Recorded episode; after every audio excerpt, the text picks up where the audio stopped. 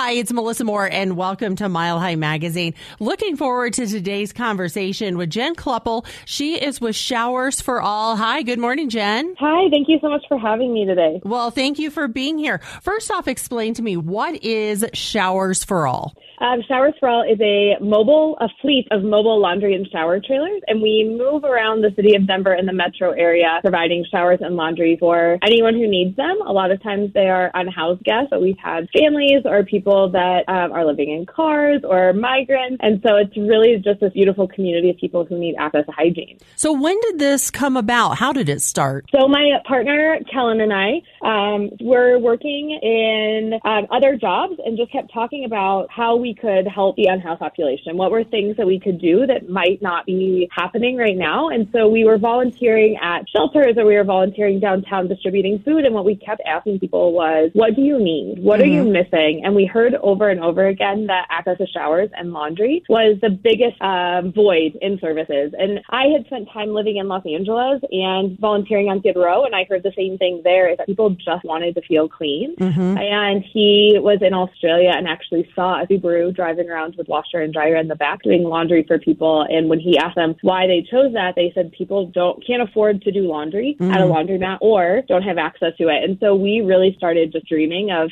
how we could bring this to life and how we could bring services directly to people. And then we uh, launched a fundraising campaign in 2019 to see if other people were going to believe in this this crazy idea that we had, and we blew that goal out of the water, which is really impressive um, with people just in our community. And then we bought a trailer and started building. So we decided that we could build it ourselves because based on the math and the cost of supplies, it was going to be cheaper for us to build it ourselves. And then we could make it feel the way that we wanted to make it feel. Um, and so we did. And then we were on the ground in March of 2020 providing services, which is an insane time to really start a nonprofit and then get it on the road. But hygiene was more essential than ever at that point. I was just getting ready to say, here you are launching it at the beginning of the pandemic. What was that like? What, what kind of need did you see out there? Uh, um, it was wild. I sometimes I look back and it was such a blur because the demand for services had increased so much. We were seeing more people living outside, um, regardless of protections that were in place, and there was more need for access to hygiene. So our bathrooms have sinks and toilets, and then the showers, and they they're bathrooms like the ones at home. We have designed them so it feels like a safe, good space, and so for people to be able to wash their hands and go to the bathroom um, throughout COVID and have access to that when so many public places and public bathrooms were closed was such an incredible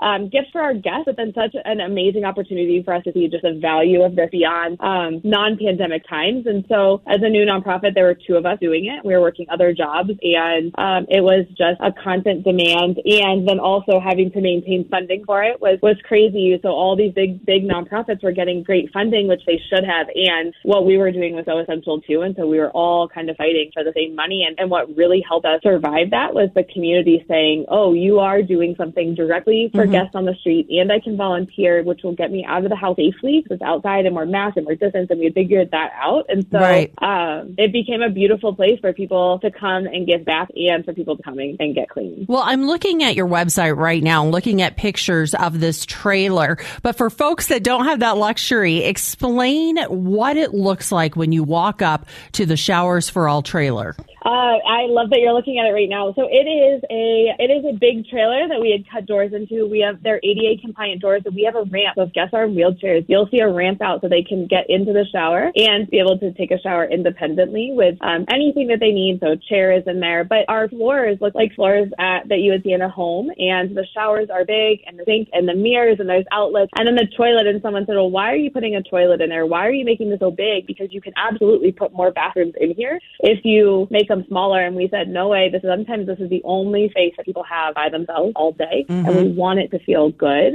Um, and I was actually showing an elementary school class uh, a couple weeks ago, and one of the kids said, "This bathroom's nicer than the one in my house." and so we we really really wanted it to feel um, different than a public bathroom, and different than a campground, and different than a shelter. So we built it so it's bright and there's airy, and there's room to move and hang up your stuff. So you can kind of get organized. And then um, so we have two of those, and then on the other side we have three washer and dryer dryer unit um, in the back, and we do all the laundry for people. So when you walk up, you'll check in with us or one of our volunteers. We'll we'll get your laundry, and then we'll do your laundry from start to finish, including folding before we return it. Um, so that it's just one more way for us to say like you matter. So the mm-hmm. bathroom is nice. This is nice, and then we clean after every single guest. So if you walk up, you'll see us cleaning, and that's really to make sure everybody's going into a clean, dry bathroom. Nobody wants to walk. It's like going to a pool and then sure. walking on like a wet bathroom floor. We don't want that. We want it to feel clean and beautiful. Right, and then I'm seeing just little touches like the towel folded in there for them, tissues in there, the the body wash, the soap, the shampoo.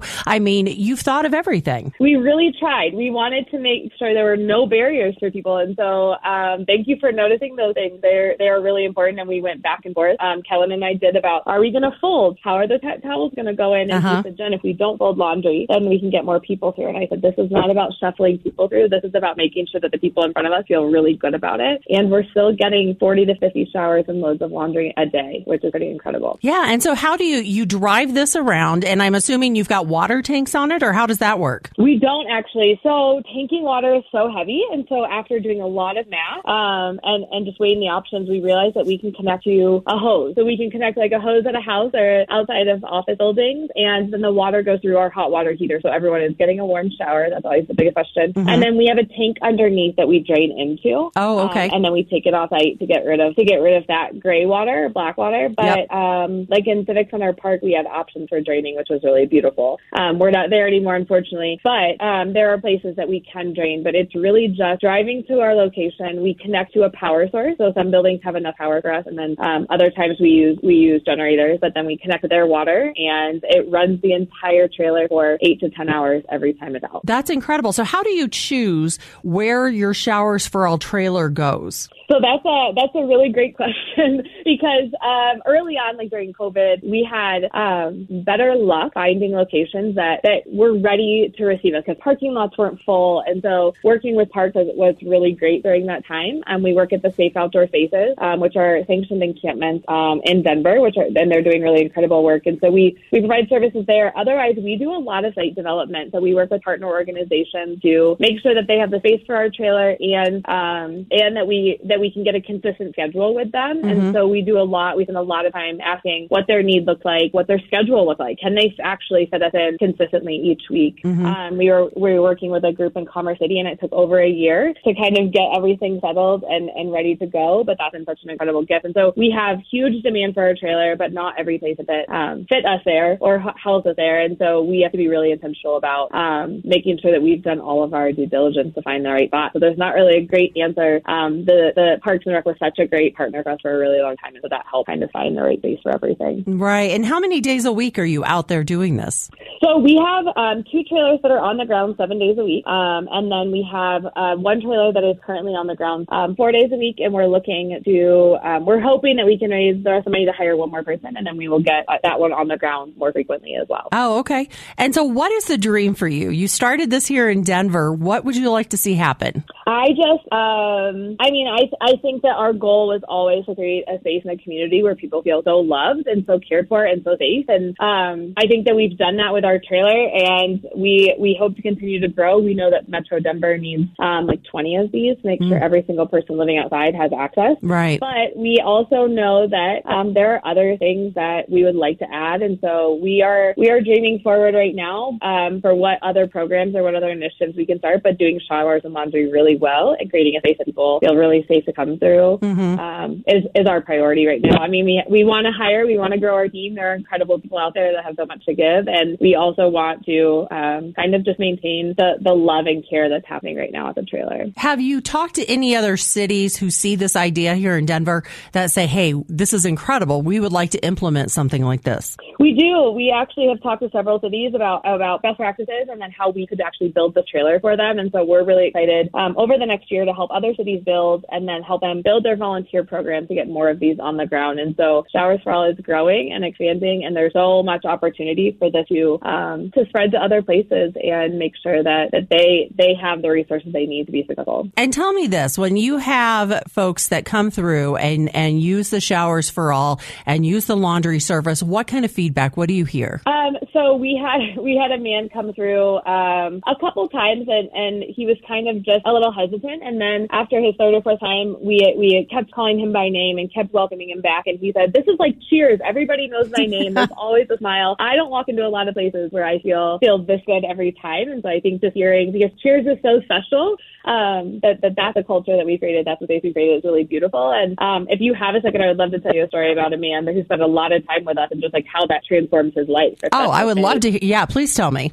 So, so Neil came to the trailer um, for the first time, and he had this big wart in his chest. And we got to talking, and he shared that he had terminal pancreatic cancer, and he said, "I, um, I am tired of going to get treatment for my cancer, and then having to treat my, my infection first, and then looking at me so frustrated because I can't clean, I can't keep it clean. I don't have access to the things that I need to do that. And so, if it's okay with you, can I wait till the end of the day because I'm going to treatment tomorrow, and I want to make sure that this is really clean?" And we said, "Absolutely." And he spent the day um, eating with us and talking to us and telling us just about his life. And he actually fixed my daughter's bike that was in the back of my car while he waited because he just knew how to do it. And um, at the end of the day, when he got in the shower, we could hear him kind of groaning as he's leaning around that word. And he popped his head out and said, "I just need a little bit longer." And he said, "Absolutely, take your time." And and he came out with this huge smile on his face, and he said, "I will be here every single day until I'm gone, and I cannot wait to go into the hospital tomorrow and show them that I can care for it when I have access to the things that I need." Um, and he came back two days later with this big smile on his face and said they were shocked that they could treat my cancer instead of my infection first. Um, and and he was he was so proud of himself. He because he knew he could do it. He just needed the resources, and mm. he spent six weeks of his life with us and um, came to us um, and said they they want me to go to hospice, but I want to stay out here where people care about me and know me, and because I don't want to die by myself. And so we spent uh, the last day with Neil, and one of the things he said was, "You've made my last week so special and so meaningful, and you made me feel like a human." Oh and my so, gosh! Um, the beauty of that is that he's not the only one. That's just the one that um, like we spent so much time getting to know him and his story, and and people do it say to us all the time just how impactful something so simple is. So. Uh, that is an amazing story. The dignity you gave him, and just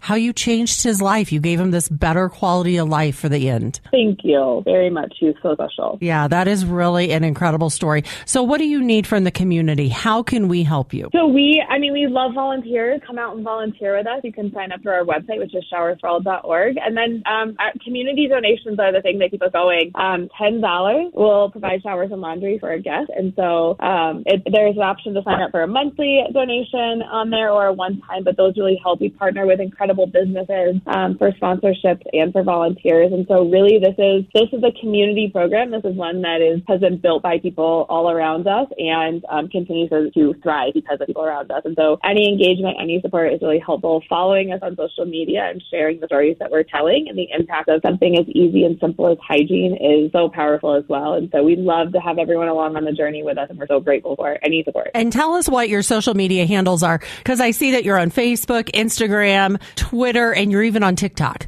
Yes, we just got on TikTok, so it's been it's been kind of funny, but it is at Showers for All. At Showers for All, and your website showersforall.org.